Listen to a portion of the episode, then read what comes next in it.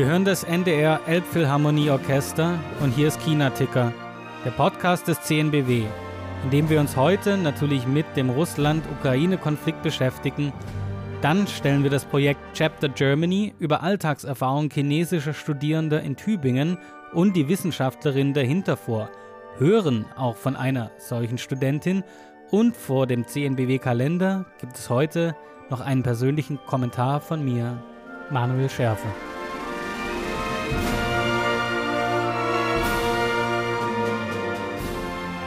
Hallo Sven, einen schönen Sonntag wünsche ich.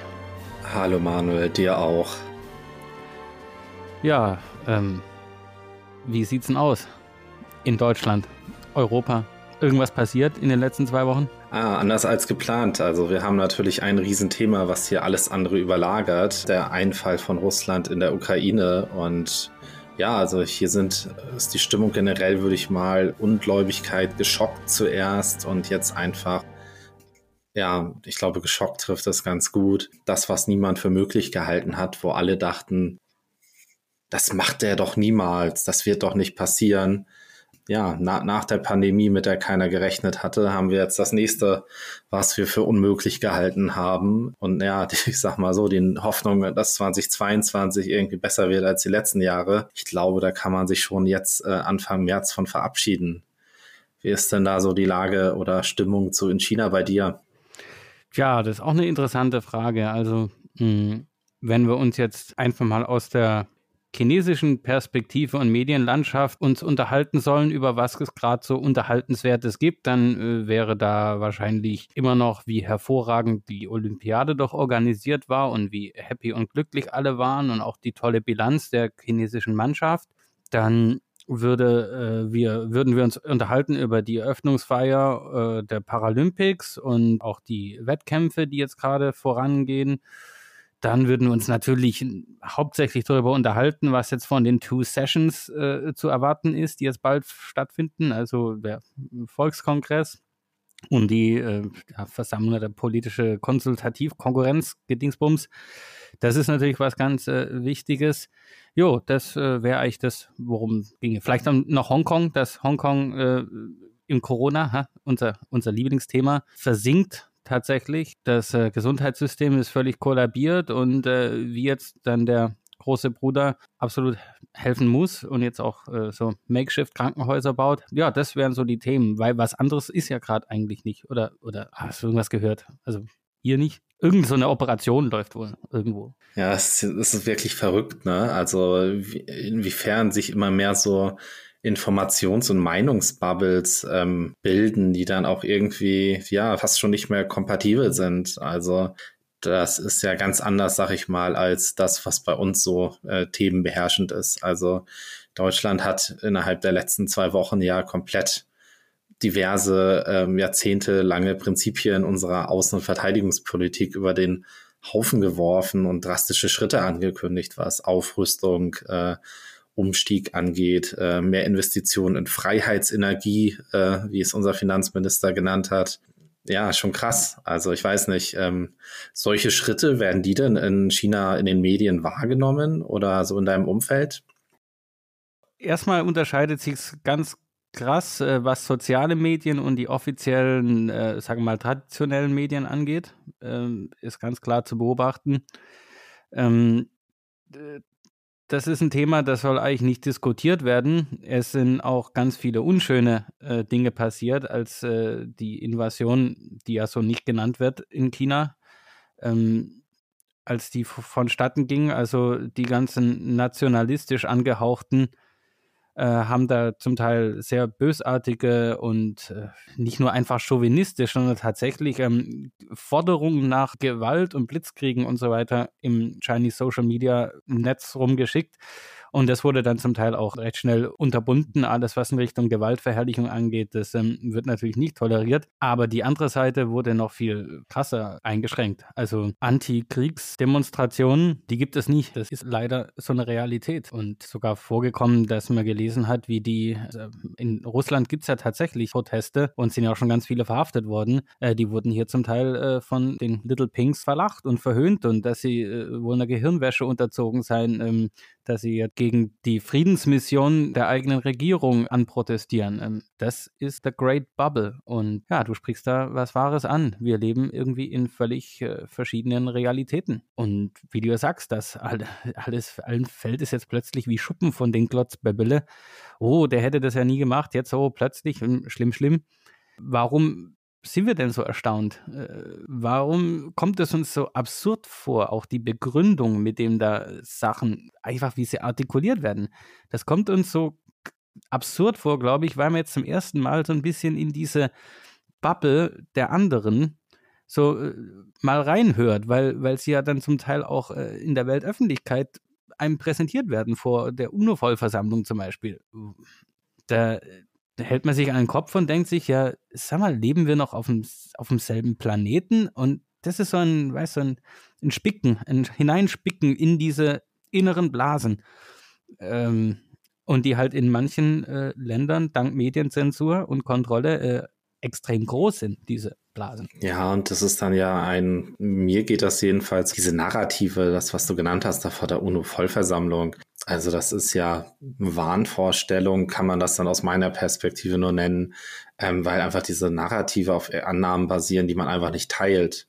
Und das macht es dann natürlich ganz schwer, auch irgendwie zu sehen, wie man da rauskommt aus der Situation, wenn irgendwie Dialoge gar nicht mehr richtig möglich sind, weil beide Seiten einfach in einer komplett anderen Realität leben, wie du es gerade formuliert hast. Und ich glaube, das macht vielen auch Sorgen, weil das ja einfach ein ganz neuer Zustand von Unsicherheit ist. Also innerhalb von jetzt zehn, zwölf Tagen hat sich so viel verändert. Und im Endeffekt sind ja auch alle dann im wirtschaftlichen Bereich, was jetzt noch der vielleicht einen großen Anteil daran hatte, dass durch die Zusammenarbeit über die Grenzen hinweg es Austausch gab und Austausch von Meinungen und Lebensrealitäten. Da wurde jetzt auch in kürzester Zeit wurden Produktionen gestoppt, Firmenbeteiligung oder Firmen in Russland werden abgeschrieben, Lieferung von Teilen in beide Richtungen oder Produkten ist nicht mehr möglich. Flugverbindungen wurden eingestellt, der russische Luftraum ist für europäische Airlines gesperrt und umgekehrt. Das ist ja echt verrückt.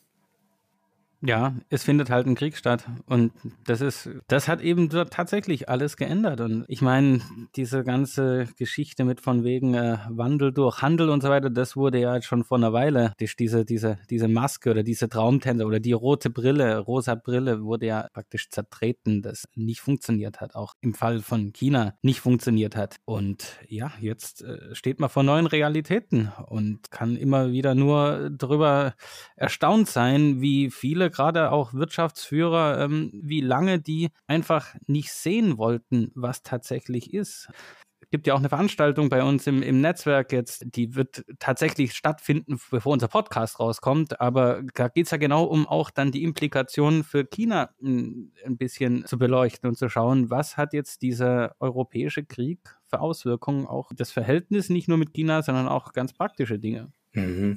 Ich denke mal, dass die Veranstaltung auch nicht die letzte zu dem Thema sein wird. Nämlich, ich glaube, das, was du geschildert hast, dieses oder was ich auch meinte mit dem Personen aus Wirtschaft und Politik, die das nicht haben kommen sehen, die hinterfragen sich jetzt natürlich alle zurecht. Und ich bin auch so ein bisschen dann beeindruckt gewesen, wie viele auch Spitzenpolitiker gesagt haben, dass sie sich da ganz klar geirrt haben in Bezug auf Russland und Putin und das völlig falsch eingeschätzt haben. Und ich meine, da, da fragt man sich natürlich jetzt als Deutschland äh, oder aber auch jeder Einzelne.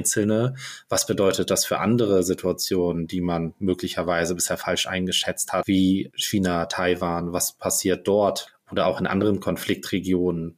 wo man, wo vielleicht jetzt Sachen auf einmal möglich erscheinen, die man vorher nicht für möglich gehalten hat, einfach weil dieses Beispiel jetzt so die eigene Urteilsfähigkeit in Frage gestellt hat. Und ich glaube, das ist etwas, diese Unsicherheit, die dann jeder Einzelne verspürt, die einfach nochmal ganz stark bremsen wird, was jetzt wirtschaftliche Aktivitäten, aber auch anderes angehen wird. Du hast aber gerade zwei ganz wichtige Dinge angesprochen. Und das erste ist, dass es, und ich glaube, das hat was mit dem System zu tun, dass es in Demokratien durchaus möglich ist, ohne Gesichtsverlust einen Irrtum einzugestehen und zuzugeben. Und das ist dann nicht Ende der Karriere. Das hat man in der Corona-Krise gemerkt, wie oft der Gesundheitsminister oder wer auch immer zugeben musste, was wir ähm, vor ein, zwei, drei Monaten gesagt haben, war im Lichte der damaligen Erkenntnisse und die haben sich eben geändert. Und deswegen ist jetzt irgendwas anderes gültig. Äh, tut uns leid, ist so. Ist einfach möglich.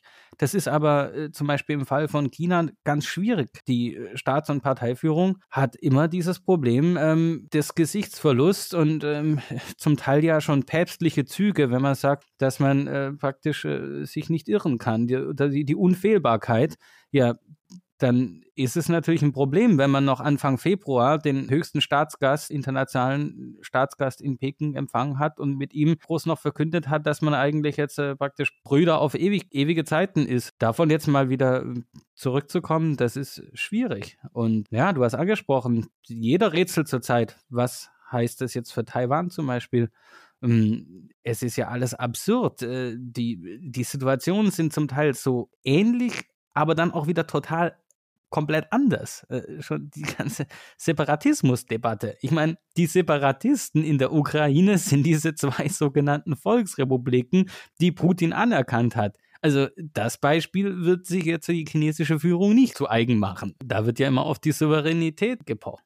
Es gibt ja dieses bekannte chinesische äh, Sprichwort, das kennt man inzwischen auch im Westen, dass man ja das, ähm, dass man dem Affen zeigt, wie man das Hühnchen tötet. Und wenn wir das mal auf die Sanktionen, auf die Wirtschaftssanktionen beziehen, das, was jetzt passiert ist in Europa, dass Russland ja von wirklich einem Tag auf den anderen oder sag mal mal zwei Tagen wirtschaftlich völlig isoliert ist. Und es gibt ja, wo soll denn der Exit sein? Der Exit würde heißen, okay, äh, Russland hört auf, schießt nicht mehr, gibt die Krim wieder zurück äh, und die Volksrepubliken äh, werden vielleicht autonome Gebiete. Das wäre, das ist ja praktisch das Minimum. Das kann sich keiner vorstellen. Und naja, der Affe äh, könnte die chinesische Wirtschaft sein, zu sagen, ja, da haben die wahrscheinlich auch gestaunt. Äh, ups, da sind aber geht mal ganz schön schnell was, wenn die sich einig sind dort im sogenannten Westen. Ja, also ich, es ist eine schlimme und traurige Situation, aber was dort geschaffen wurde, war natürlich, dass der Westen wieder vereinter aufgetreten ist und deutlich schneller und stärker reagiert hat, als Putin sich das wahrscheinlich ausgemalt hat. Und das ist natürlich ein Zeichen, was auch in der chinesischen Regierung angekommen sein wird. Ja, und bei Demokratien ist es eben auch so, dass du ja meistens noch dann die entsprechende Medienlandschaft hast, die eben äh, frei ist und wo alles diskutiert werden kann. Und ein, ein Thema, wo sich gerade sehr, sehr viele Gedanken machen, ist ja zum Beispiel, war China oder die chinesische Regierung eingeweiht äh, oder wussten die was davon, weil sie ja eben ganz prominent davor noch äh, Putin empfangen haben und ja äh, viele Gespräche geführt haben. Und äh, weil es natürlich auch, ähm, ja, zeitlich und so weiter, ähm, es ja schon erstaunlich ist, äh, wie von äh, US-Seite zum Beispiel ständig behauptet wurde äh, und gesagt wurde, man hätte Erkenntnisse, jetzt geht es gleich los, an dem und dem, ja, konkret bis auf das Datum. Aber man hat ja dann gewartet. Ja, und wie du sagst, es hat ja sehr genau gepasst mit dem Abschluss der Olympischen Spiele. Ähm, hingegen die Paralympischen Spiele, die wir um so ein bisschen vielleicht mal zu so leicht positiven Themen zu kommen, denn das Thema Ukraine, Russland, China, das wird uns auf jeden Fall noch länger beschäftigen. Ich hoffe nicht so lange wie die Pandemie. Das ist jetzt auch ein bisschen Hoffnung von meiner Seite. Ja, aber die Paralympischen Spiele, die laufen ja noch und da gab es ja jetzt wenigstens so ein bisschen gute News. Mhm. Ja, wenn du auf Marco ansprichst, der gestern seine Silbermedaille, seine erste Silbermedaille gewonnen hat, dann äh, ja, war das doch wirklich sehr erfreulich. Ähm, wie gesagt, wer bei uns in einem, im Podcast ist, der äh, für den äh, lacht, lacht die Sonne. Ja. Soweit ich das mitbekommen habe, haben dann ja auch dazu noch die ukrainischen Sportler recht gut abgeschnitten. Das ist natürlich auch äh, irgendwie schön dann, dass die jetzt, glaube ich, von den Medaillen her ganz gut dabei liegen. Mhm. Ja, ich habe auch noch ein äh, Statement, das äh, spielen wir nachher äh, dann im Podcast vom, von äh, seinem Trainer, von äh, Michael, den wir auch hier im Podcast hatten. Und der sagt auch zum Beispiel ein bisschen was dazu, wie das jetzt war mit dem Ausschluss äh, von Belarus und Russland. Ähm, also das war ja jetzt auch ein einmaliges Ding, weil ich meine, die waren ja schon alle vor Ort, die waren ja schon äh, praktisch schon durch die komplette Quarantäne und all das äh, und dann hieß es jetzt, ja, Schluss, nach Hause bitte. Ja, vor allen Dingen, ich glaube, an dem einen Tag wurde ja noch entschieden, dass sie starten dürfen, ohne Nationalitätszugehörigkeit in der Nationenwertung. Und auch das wurde dann ja revidiert wieder. Bin ich gespannt, was äh, Michael dazu sagt. Was haben wir denn noch als Themen für die Folge? Also was wir jetzt für die Folge haben, ist ein Gespräch mit einigen Studenten. Und zwar haben wir das schon länger geplant, weil nämlich im Lindenmuseum außer der Veranstaltung oder der Ausstellung über das schwierige Erbe läuft zufälligerweise, die haben nichts mit zu tun, noch eine andere Ausstellung und die nennt sich Chapter Germany. Und da geht es um, um den Alltag von chinesischen Studentinnen in, an der Uni Tübingen. Und das, da habe ich die Macher von dieser Ausstellung, habe ich, oder von diesem Forschungsprojekt, muss man sagen, ja, äh, habe ich interviewt. Und wir werden jetzt auch über mehrere Folgen des Podcasts immer wieder mal ähm, eine Einzelstimme von den Beforschten sozusagen, also von diesen äh, Studentinnen hören, äh, die einfach ein bisschen erzählen, wie hier ihr Ankommen war in der Fremde und jetzt so die letzten ein, zwei Jahre. Die meisten sind so seit ähm, äh, Mitte oder äh, Wintersemester 2020 in Deutschland. Das ähm, ist jetzt der Schwerpunkt in dieser Folge. Was uns ja wieder zu dem Thema mit den Bubbles bringt, dass wir Stimmen aus den Bubbles, die andere Bubbles kennenlernen haben. Und es ist natürlich ganz interessant, was die zu erzählen haben. Ja, und die Ausstellung, dazu gibt es ja auch einen sehr spannenden Ausstellungskatalog, den wir auf der 10BW-Webseite auch besprechen. Und in dem Kontext gibt es auch die Möglichkeit, ein Exemplar von dem Ausstellungskatalog zu gewinnen. Da werden einige Exemplare verlost. Für die Aktion werde ich auf jeden Fall den Link in die Shownotes packen. Da könnt ihr dann noch mehr zu der Ausstellung erfahren oder sonst auch hier, das ist ein Besuch vom Lindenmuseum in Stuttgart, wer in Deutschland ist, könnte da sehr spannend sein. Also es gibt was zu gewinnen, dann kommen wir jetzt auch ganz beruhigt in den Podcast. Im November 2020 startete eine Gruppe Studentinnen des Instituts für empirische Kulturwissenschaft der Uni Tübingen das Studienprojekt Chapter Germany, Alltagserfahrung Tübinger Studierender aus China. Beteiligt waren neben dem CNBW-Mitglied China Zentrum Tübingen auch der IMEAD-Studiengang der Hochschule für Technik Stuttgart sowie das Lindenmuseum Stuttgart, wo noch bis zum 1. Mai die Ergebnisse in einer Ausstellung mit demselben Namen zu sehen sind. Und zudem gibt es dann auch noch einen 300-seitigen Begleitband. Über die Hintergründe, Vorgehensweisen, Einsichten und Ergebnisse des Projekts darf ich mich nun mit einem Teil der Macherinnen des Ganzen unterhalten. Und zwar sind das Katrin, Leonie, Luisa und Fabian. Herzlich willkommen im China-Ticker zusammen. Dankeschön. Danke. Ihr alle seid Studierende der empirischen Kulturwissenschaft. Bitte erklärt mir und unseren Zuhörern kurz, worum es sich bei dem Fach handelt und was diese Disziplin behandelt. Ja, hi, von mir auch schön, dass wir hier sein dürfen. Ich bin Fabi und ich werde das äh, mal kurz erklären. Also ich glaube eher, dass den meisten der alte und eher negativ behaftete Begriff Volkskunde noch äh, ein Begriff sein dürfte als die empirische Kulturwissenschaft. So hieß unser Fach auch hier in Tübingen bis 1961, als auf Bestreben von Hermann Bausinger äh, Namens- und Richtungswechsel stattfand. Im ganz groben reiten wir uns so in die Sozialwissenschaften ein. Was die EKW aber so besonders macht, ist unser Fokus auf das eher Alltägliche, das um uns herum stattfindet. Unser Projekt ist da ein ganz gutes Beispiel, wie man schon am Namen erkennen kann, die Alltagserfahrungen. Das sind Situationen, denen wir tagtäglich begegnen und die uns beziehungsweise eher den Nicht-EKWlern gar nicht mehr so auffallen. Die sind bei uns Gegenstand der Forschungen. Bei uns gibt es eher einen Methodenmix aus teilnehmender Beobachtung im Feld, inklusive der Führung des, eines Feldtagebuchs, dann natürlich Literatur- und Theoriearbeit, ExpertInnen-Interviews und letztlich eben die Verschriftlichung der Ergebnisse der Forschung, bei uns im Projekt eben durch unseren Begleitband geschehen. Ich glaube, das dürfte eigentlich ein recht guter, kurzer, übersichtlicher Einblick in die EKW gewesen sein. Ja, danke, Fabian. Ähm, also ist auch so ein bisschen so Verhaltens Forschung irgendwie? Äh, also wenn äh, sich hier der Schwabe äh, am Ohr kratzt oder in der Nase bohrt, dann wisst ihr gleich, äh, warum oder so. Äh, so kann man es scherzhaft ein bisschen beschreiben. Also ich weiß nicht, ich habe immer ein ganz, ganz lustiges Beispiel. Ich bin äh, in meinen ersten Semestern äh, in einem Seminar gewesen, in dem mir erklärt wurde, dass teilweise auch über das Zähneputzen als Alltagspraxis geforscht wird. Also so diese ganz winzig kleinen Details in unserem Leben. Das machen wir jeden Tag, aber wir entwickeln da beispielsweise Rituale dahinter. Rituale ist da beispielsweise so ein Begriff. Wir machen das jeden Tag. Wie machen wir das? Warum machen wir das? Ja, also ich würde sagen, hat sich generell positiv durchgesetzt, das Zähneputzen, hat sich bewährt, würde ich jetzt auch nicht abschaffen. Bevor wir jetzt mal auf den Forschungsinhalt und natürlich eure Forschungsobjekte jetzt in äh, Quotations eingehen, ähm, erzählt bitte kurz, wie es denn zu der Projektidee kam, ähm, wie das Ganze dann organisatorisch auch abgelaufen ist. Ja, dazu auch Hi von meiner Seite. Ich bin Luisa. Unser Projektthema stand tatsächlich schon fest, als wir Studierende dazugekommen sind.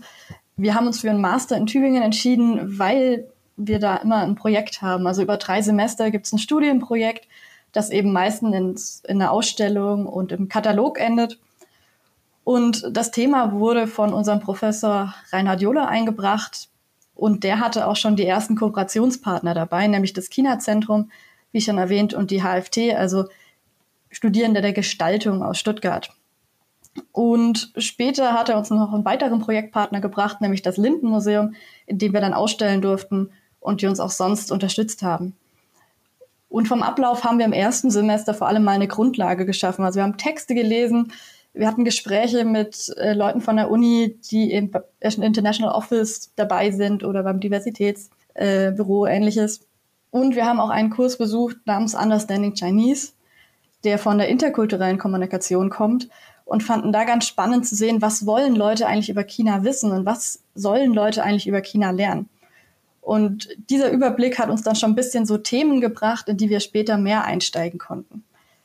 Und von vorne daran dabei, das kann man gleich erwähnen, war auch Anno Dederichs vom China-Zentrum. Der hat die Leitung mit übernommen und hat uns natürlich auch mit seiner Expertise immer unterstützt.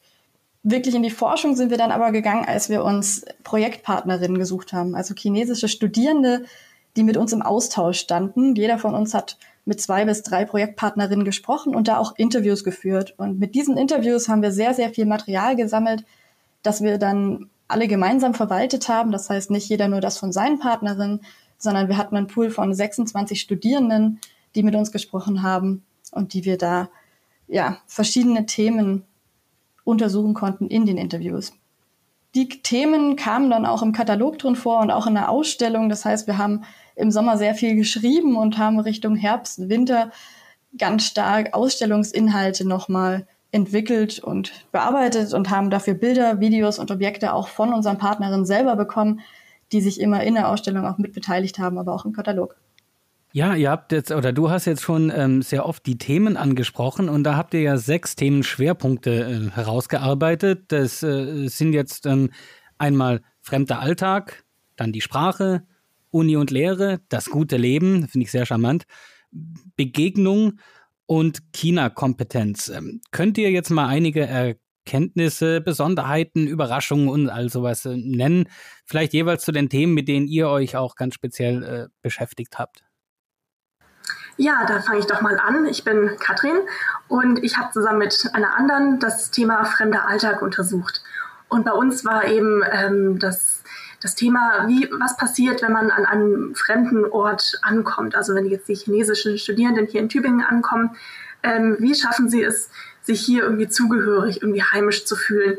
Und da gab es natürlich ganz verschiedene Strategien, unter anderem natürlich durch soziale Kontakte, die einem helfen, sich zugehörig zu fühlen.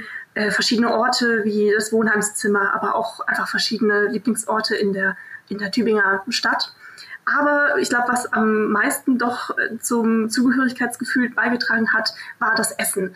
Und das war irgendwie, also in den Gesprächen, die wir schon vor den Interviews hatten, aber auch in den Interviews, eins der größten Themen. Da haben sich auch total viele Gemeinsamkeiten, Unterschiede zwischen uns, aber auch zwischen den chinesischen Studierenden an sich ergeben. Was man, was man jetzt hier ist, wo sind die Unterschiede, wo sind die Gemeinsamkeiten, das war ein total spannendes Thema. Ich kann aus eigener Erfahrung äh, euch mitteilen, es gibt auch in ganz China kein größeres Thema als Essen äh, und ganz besonders das Mittagessen. Ja, das glaube ich gut. Ähm, ich glaube, beim zweiten Thema darf ich wieder einhaken. Ähm, wir haben, also Conny und ich haben das Thema Sprache behandelt und ähm, ich glaube, der wichtigste Punkt daran ist erstmal, dass unsere PartnerInnen alle mit ganz unterschiedlichen Voraussetzungen nach Deutschland beziehungsweise in unserem Falle nach Tübingen kommen. Denn sie studieren entweder einen deutschsprachigen oder einen englischsprachigen Studiengang an der Uni. Die deutsche Sprache ist keine Voraussetzung, um nach Deutschland selbst zu kommen. Dementsprechend hatten wir englisch sprechende PartnerInnen und deutsch sprechende PartnerInnen. Und aus dieser Situation resultieren nochmal ganz unterschiedliche weitere Situationen, in denen teilweise auch Barrieren auftreten können. Ähm, man stelle sich einfach mal vor, wir selber sprechen nur Englisch und würden hier in Deutschland gerne aufs Amt gehen, um uns anzumelden, um unseren Wohnsitz anzumelden. Die Amtssprache ist Deutsch. Und allein da tritt, tritt schon ein kleines Problem auf, denn wie möchte man sich dort verständigen? Klar, ähm, das Amt kommt da manchmal entgegen, aber prinzipiell sind sie gesetzlich dazu verpflichtet, Deutsch zu reden. Das gleiche passiert beispielsweise auch im Supermarkt an der Kasse. Einfach wenn keine gemeinsame sprachliche Basis da ist. Auf der anderen Seite, für deutsch sprechende Studierende, die einen deutschsprachigen Studiengang studieren, ist meistens diese akademische Sprache und die Sprechgeschwindigkeit auch in den Vorlesungen, ähm, die ist da eher dann problematisch als der Alltag.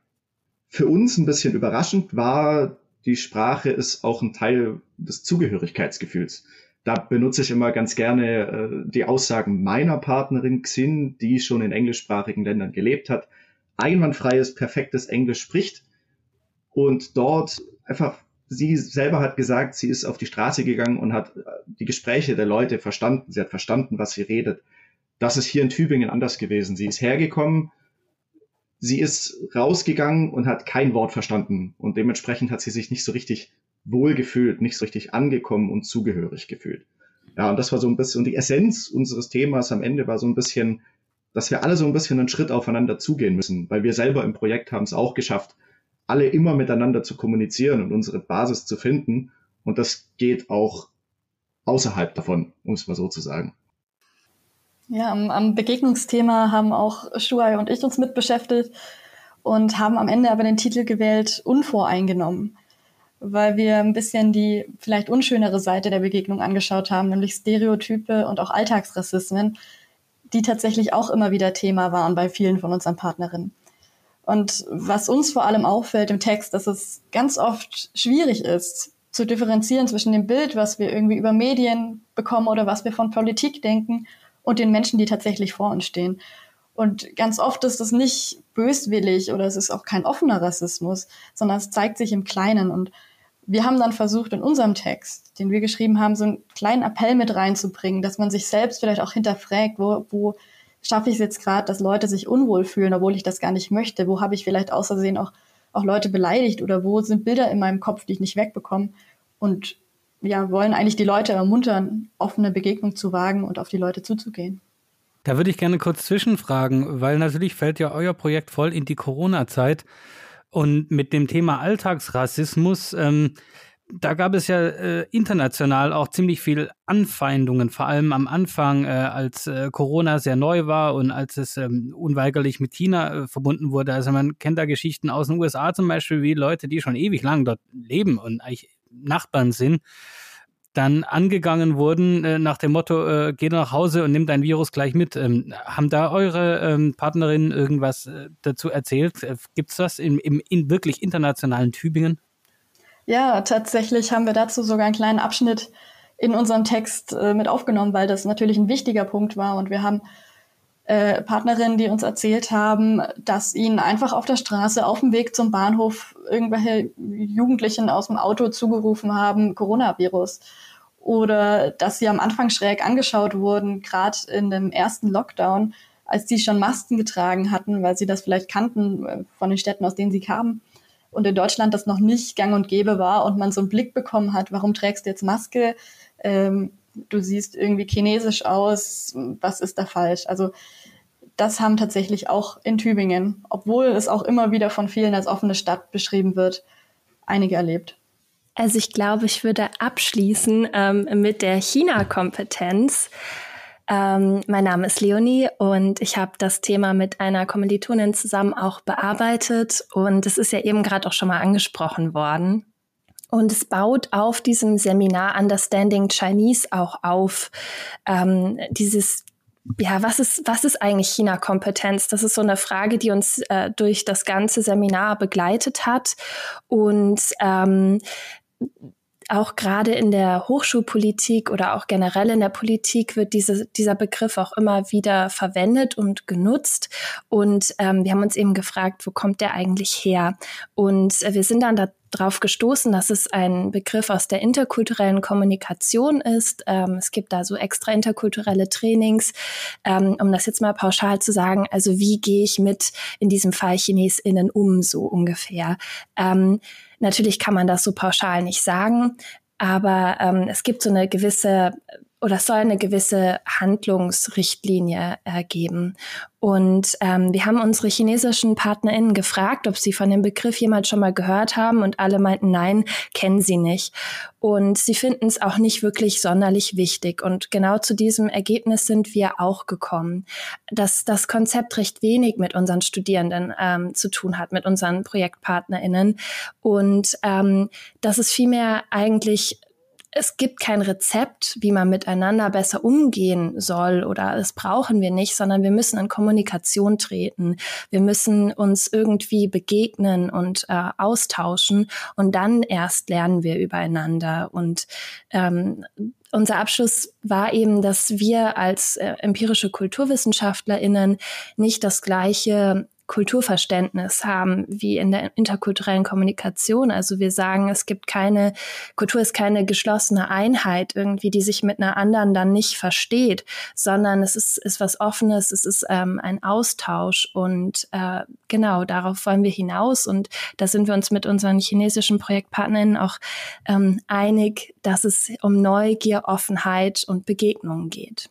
Ja, Stichwort äh, China-Kompetenz ist ja so ein, könnte man Buzzword sagen, äh, zurzeit äh, in aller Munde.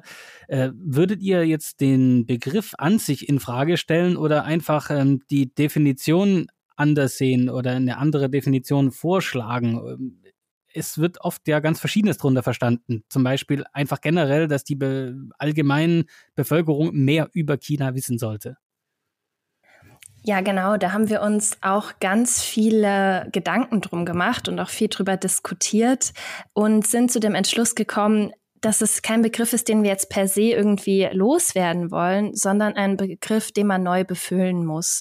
Äh, für uns, für jede Person selbst neu befüllen muss. Und ähm, zu China oder natürlich ist dieses Wissen über China auch total wichtig, gerade in Schulen und ähm, in der Uni. Also wir haben zu wenig Wissen über China im Vergleich zu vielen ähm, ChinesInnen, die viel mehr, mehr Wissen über Deutschland haben. Also das ist auch so eine gewisse Wissensasymmetrie. Ähm, und ich glaube, das ist äh, sehr, sehr wichtig und da müssen wir auf jeden Fall, ähm, also das wollen wir auch gar nicht raus nehmen aus, ähm, aus dieser China-Kompetenz quasi, sondern es soll einfach ähm, ein weiter Begriff werden. Also der diese Begegnung mit einschließt, dieses vor, ähm, Unvoreingenommene und das Aufeinander zugehen und dieser Austausch und eben nicht dieses Rezeptwissen, ähm, ich weiß jetzt das, das und das über China, also ähm, handeln alle ChinesInnen nach einem bestimmten Muster, weil das können wir ja von uns selber auch nicht sagen. Super, Leonie, das war jetzt schon fast ein Schlusswort und zwar ein sehr schönes. Ähm, dennoch ganz kurz noch äh, die Frage an euch alle und ihr könnt jetzt ganz wild durcheinander äh, da antworten. Ähm, bei dem ganzen Projekt, bei den vielen Gesprächen über viele Stunden, sind da tatsächlich Freundschaften auch mit den äh, Chinesinnen entstanden oder war das jetzt eher professionell ähm, von Forschering zu Beforschten? Ähm, da kann ich gerne mal noch was dazu sagen, Katrin hier. Ähm, also sind auf jeden Fall auch Freundschaften entstanden und das war auch eigentlich von Anfang an der Anspruch, den wir uns gestellt haben. Also weil wir ja doch auch in den Interviews sehr intime Fragen gestellt haben, zum Teil ähm, wollten wir von Anfang an einfach schon eine gute Beziehung zu den chinesischen Studierenden aufbauen. Also wir haben, ich glaube, drei oder vier oder fünf Monate, bevor die Interviews waren, den ersten Kontakt aufgenommen. Wir sind spazieren gegangen, haben zusammen gekocht, äh, zusammen Ausflüge unternommen, all die Sachen, die man eben auch mit, ja, mit, mit normalen Freunden eben macht, ähm, damit sich da Freundschaften, Vertrauensbasen entstehen, äh, die man dann, ja, auf die man dann zurückgreifen kann, damit man in den Interviews ja, bessere Ergebnisse bekommt. Ähm, und das war auch für viele der chinesischen Studierenden einer der Gründe, sich bei diesem Projekt anzumelden. Wir haben die ja über das China-Zentrum vermittelt bekommen, die chinesischen Studierenden. Ähm, und da wurde eben rumgefragt, haben verschiedene Studierende Lust, sich an diesem Projekt zu beteiligen. Und viele haben das gemacht, um eben Menschen kennenzulernen, um Deutsche kennenzulernen, um Deutsch zu lernen, weil es war ja auch mitten in der Corona-Zeit. Das heißt, äh, da war es sehr schwierig, andere Menschen kennenzulernen in den Seminaren, aber auch einfach so in der Stadt. Deswegen war das von beiden Seiten gewollt, gewünscht ähm, und es hat auch funktioniert in vielen Fällen. Also jetzt auch nach dem Projekt gibt es äh, einige Leute, die sich immer noch freundschaftlich treffen. Natürlich bei manchen nicht, weil ähm, ja, es ist ja nie so gesichert, dass man irgendwie eine Freundschaft aufbaut. Aber das war von uns gewollt, es hat funktioniert und ähm, ich bin auch, oder wir sind alle immer noch froh, dass, äh, dass wir so daran angegangen sind, dass wir diesen Zugang gewählt haben. Wunderbar, wunderbar. Ich bedanke mich bei euch allen für eure Zeit, die ihr äh, hier freigemacht habt für mich und meine Fragen. Äh, ich denke, unsere Zuhörer und Zuhörerinnen ähm, werden auch ganz interessiert jetzt nochmal einen weiteren Grund haben, schnellstens noch bis zum 1. Mai ins Lindenmuseum zu gehen, nachdem wir ja in der letzten Podcast-Folge schon das äh, schwierige Erbe dieser Ausstellung, die auch mit China zu tun hat, vorgestellt haben. Also zwei ähm, Ausstellungen mit einer mit einem Ticket sozusagen. Ähm, danke nochmals und gute Zeit. Dankeschön. Danke. Dankeschön.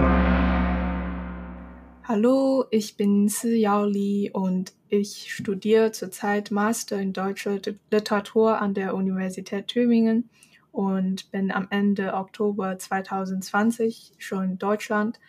Ähm, ich habe Germanistik in Shanghai vorher studiert und im Winter 2018 habe ich auch ähm, ein halbes Jahr als Austauschstudentin in Deutschland verbracht. Also am Ende ähm, Oktober 2020 war ja eigentlich in China, also die Corona nicht so, nicht mehr so präsentiert wie vorher. Deswegen habe ich damals auch gedacht, dass, ähm, dass es nicht so sozusagen gefährlich äh, sein würde, äh, wäre, also nach Deutschland zu kommen. Und damals ähm, haben wir auch also die Nachricht bekommen, dass in dass an der Uni ähm, höchstwahrscheinlich dann Präsenzkurse gehalten werden würden. Und deswegen habe ich damals auch entschieden, also nach Deutschland zu kommen. Aber nachdem, nachdem ich also dann in Deutschland angekommen bin, dann begann diese, also die erste Lockdown-Zeit äh, in 2000, im Jahr 2020. Und meine Eltern sind in dieser Zeit ähm, eigentlich ganz besorglich, besonders wegen, wegen der relativ freie äh, Situation in Deutschland und auch in ganzen Europa. Also sie werden immer sagen, äh, dass ich immer Maske tragen soll und auch nicht ähm, zu Clubs und sowas gehen soll und immer also mm, rechtzeitig äh, zum Impfen zum Impfen gehen und dann sich impfen lassen und so weiter. Aber ich finde, dass jetzt eigentlich, dass es jetzt in Deutschland im Vergleich zu China und zu meiner Heimatstadt Shenzhen die Situation ist nicht so heikel jetzt in Deutschland wie vorher. Deswegen habe ich jetzt eigentlich auch nicht, nicht viel Sorge. Ja, was Lustiges ist, also letzte Woche, also bin ich zum, äh, also bin ich in der Schweiz gegangen und da sind ja halt in der Schweiz, also tragen die Leute nicht mehr Masken und dann äh, der, es gab auch eine Dame, die äh, uns gesehen hat und dann sagt, sagt sie direkt zu uns, dass wir also in der Schweiz nicht mehr Maske tragen äh, brauchen. Also wir können das einfach da lassen, aber wir können auch immer Maske tragen bleiben, wenn wir wollen. Und ich habe das auch nie meine Eltern sowas äh, erzählt, um die Sorge zu sparen und so. Nach Deutschland zu kommen bedeutet für mich einerseits mehr Unabhängigkeit, also ein relativ äh, tolerante Umfeld, tolerantes Umfeld und mehr Wahlmöglichkeiten. So in China zum Beispiel ist die Angst vor dem Älterwerden und vor dem Aussehen größer und auch zum Beispiel unter, ähm, also in der Zeit der Corona-Pandemie, also es herrscht auch sehr viel ähm, Sorge darum. Und der Konkurrenz in China ist auch härter und der Zeitdruck eben größer, vor allem in Metropolen wie Shanghai oder Shenzhen, wo ich herkomme. Aber wer die Wahrheit hat auch die Qual. Das Leben in Deutschland ähm, ist auch nicht so einfach für ausländische Studierende aus China. Einerseits ist ähm, diese ganze fremde Gesellschaft, ganz fremde Kultur und Deutsch ist für die meisten Leute die zweite Fremdsprache. Deswegen wird, wird es im Alltag viel Herausforderungen gibt. Beispielsweise wäre vielleicht eine Verschiebung der Identität und der Diskurs von Mainstream der Gesellschaft plötzlich hin zu einer Minderheit in Deutschland und in einem, also auf einem neuen Land und es wird immer zwei verschiedene Informationskanäle geben, also die Welt innerhalb und die Welt außerhalb der Mauern, the Wall. Und dazu sind die Brennpunkte der Diskussion und der Besorgnis auf der Social Media mm, sind oft getrennt und man muss halt immer die sozialen Medien mit dem täglichen Leben balancieren. Ich glaube auch, weil heutzutage die Social Media immer den vielleicht wichtigsten Weg äh, zur Außenwelt ist für meisten jungen Leute, Jugendliche vor allem. Deswegen diese Spaltung zwischen der Welten der Social Medien ist also meiner Meinung nach ganz deutlich. So wie zum Beispiel während des Winterolympiaden, also diskutiert man in China oder auf dem chinesischen Webseite oder Social Media, per WeChat und so weiter, vielleicht sehr oft über hm, die Spiele und so weiter, aber in Deutschland liegt der Fokus vielleicht auf anderen Sachen und dann, ja, gibt diese Spaltung. Der folgende Kommentar ist meine ganz persönliche Meinung und widerspiegelt in keinerlei Weise die Meinung oder die Haltung des CNBW. Viele von uns sind nicht nur in einer globalisierten Welt aufgewachsen, sondern sind aktive Akteure und Profiteure von ihr. Viele von uns hat die Karriere nach China gebracht oder Karrieren sind hier in China erst entstanden. Wir haben hier Freunde, Kollegen, Familie und nicht wenige haben im besten Sinne des Wortes hier Wurzeln geschlagen. Seit vorletzten Donnerstag starren wir fassungslos auf unsere Geräte mit den täglichen Nachrichten vom Krieg in Europa, in unserer alten Heimat. Wir sind fassungslos über die Bilder von rollenden Panzern, einschlagenden Geschossen, von flüchtenden Menschen, von Zivilisten, die beschossen und getötet werden.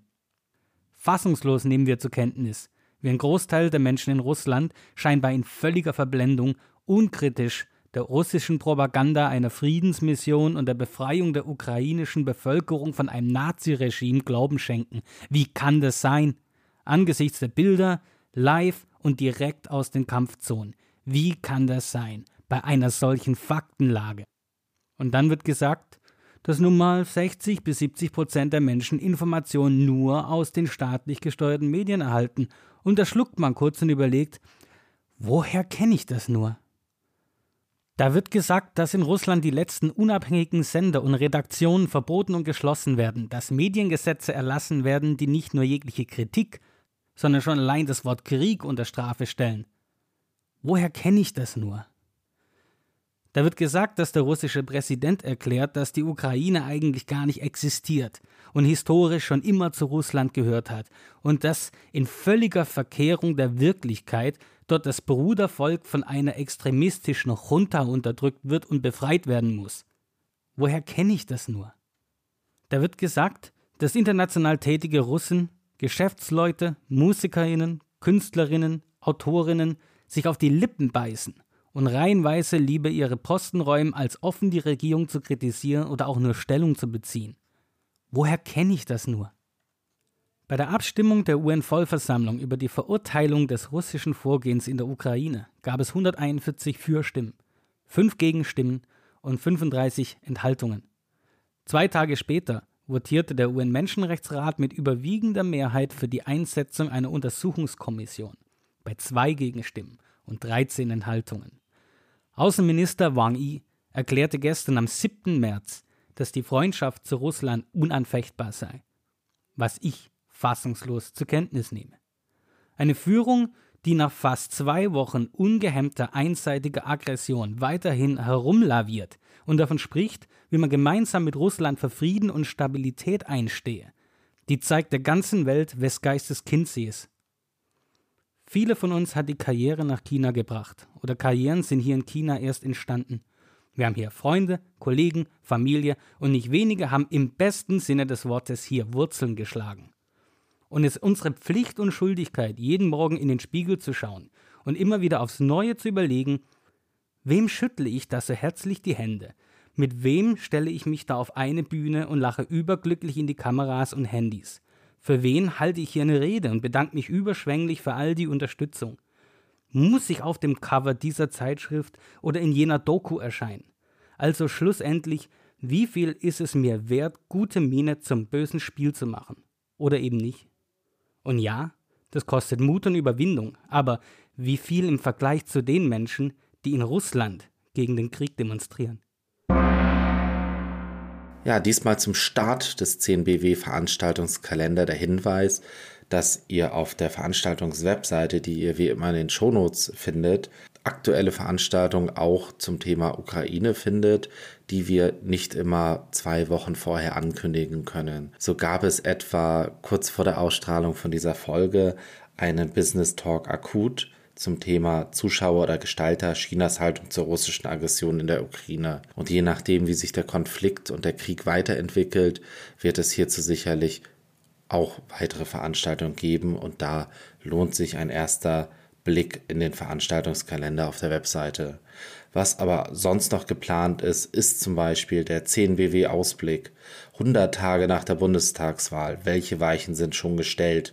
Am 24. März von 9 bis 10.30 Uhr deutscher Zeit. Auch unsere Partner sind wie immer fleißig. So gibt es etwa am 14. März eine Veranstaltung des Konfuzius-Instituts in Bonn zum Thema Maria des Weges. Wolfgang Kubin liest aus seinem neuen Roman und aus seinen Sonetten. In Stuttgart gibt es am 16. März eine Veranstaltung des Business Club Stuttgarts auch im Schloss Solitude namens Wie Mittelständler den Chinesen die Stirn bieten können. Die Veranstaltung findet vor Ort um 18.30 Uhr statt. Und auch sonst bieten die Partner und Freunde des China-Netzwerk Badenworks noch einige spannende Veranstaltungen in verschiedenen Branchen- und Nischenthemen. Dazu gibt es, wie gesagt, die Übersicht auf der Veranstaltungswebseite, die ihr in den Shownotes findet. Ja, das war doch ein spannender Einblick in den Start und das Leben der chinesischen Studentinnen hier in Deutschland. Und ich glaube, das zeigt auch ein bisschen, wie wichtig gerade in so komplizierten und unsicheren Zeiten wie 2022 ein Blick in die Bubbles der anderen sind, wie wichtig Austausch, interkultureller Austausch, internationaler Austausch ist. Dann sprechen wir uns wieder in zwei Wochen, Manuel. Ich bin gespannt, was sich bis dahin in der Great Bubble of China getan hat. Und ansonsten bleibt es uns, glaube ich, nur zu hoffen und allen das alles erdenklich Gute zu wünschen, die in irgendeiner Form von dem kriegerischen Aussetzung aktuell betroffen sind. und passt auf euch auf da draußen. Jo, macht's gut und hier kommt noch Michael Huhn zu seiner und Markus Ankunft in Peking bei den Paralympics. Also, ich denke, wir haben uns gut eingelebt, hat alles gut funktioniert. Ähm, die Strecken sind gut, top präpariert, wir werden sehr, sehr gut betreut, das Essen ist gut. Ähm, die Anreise war sehr beschwerlich mit vielen Formalitäten, vielem, was es zu erledigen gab, vielen Tests, vielen Wartezeiten, langer Flug, lange Busfahrt. Ähm, das hat schon geschlaucht. Dazu kam natürlich der Chatlag, der ähm, den einen mehr oder weniger beschäftigt, was jetzt gut war, dass wir mehrere Tage davor schon vor Ort waren. Ähm, sonst denke ich, die Sportler sind alle fit. Morgen geht's los. Heute die Eröffnungsfeier. Es freuen sich alle auf die Wettkämpfe, auf die sie jetzt äh, mehrere Jahre auch darauf hintrainiert haben und was bei uns ein sehr, sehr großes Ziel ist, was die Lage mit Ukraine, Russland und Belarus angeht, ähm, sind wir natürlich sehr, sehr betroffen, weil wir auch sehr viele ukrainische Sportler, Begleitläufer und Funktionäre auch kennen, deren Familien dort im Kriegsgebiet sind und ähm, die Lage dieser Familienmitglieder auch noch unsicher ist und auch nicht immer Kontakt zu denen besteht, was einen sehr, sehr betroffen macht. Ähm, deswegen befürworten wir natürlich auch die äh, Entscheidung, die das IPC jetzt zum Glück noch geändert hat, die russischen und belarussischen Athleten auszuschließen. Ähm, ist für uns die einzig richtige Entscheidung in dieser Situation, ähm, das so zu machen. Und wir stehen da auch als Team geschlossen hinter der Ukraine, wie es auch ganz, ganz viele andere Teams ähm, machen. Ähm, was du gefragt hattest bezüglich ähm, Eskalation im Olympischen Dorf. Ähm, wir waren gestern an der Strecke und dort ist man sich natürlich aus dem Weg gegangen. Ukraine, Belarus, Russland im Dorf. Ähm, Handgemenge oder Streitereien ähm, wären vielleicht übertrieben. Es gab das ein oder andere Wortgefecht ähm, zwischen den Sportlern, was natürlich für uns nicht verständlich war. Aber es war jetzt nicht so, dass es dort größere Auseinandersetzungen und ähm, eine Situation gab, die, die eskaliert ist. Ja. Ähm, es war einfach so ein Vorreiter gewesen mit, mit Wortgefechten, wo man halt einfach jetzt auch die Angst hat, dass es weiter eskalieren könnte. Ähm, und deswegen war natürlich diese Situation und die Sicherheit aller nicht mehr gewährleistet und auch nicht mehr tragbar. Und wir als Team konzentrieren uns auf unsere Leistung jetzt und wollen morgen unser Bestmöglichstes abgeben und hoffen, dass wir dazu jetzt mit diesen ganzen besonderen Umständen auch in der Lage sind.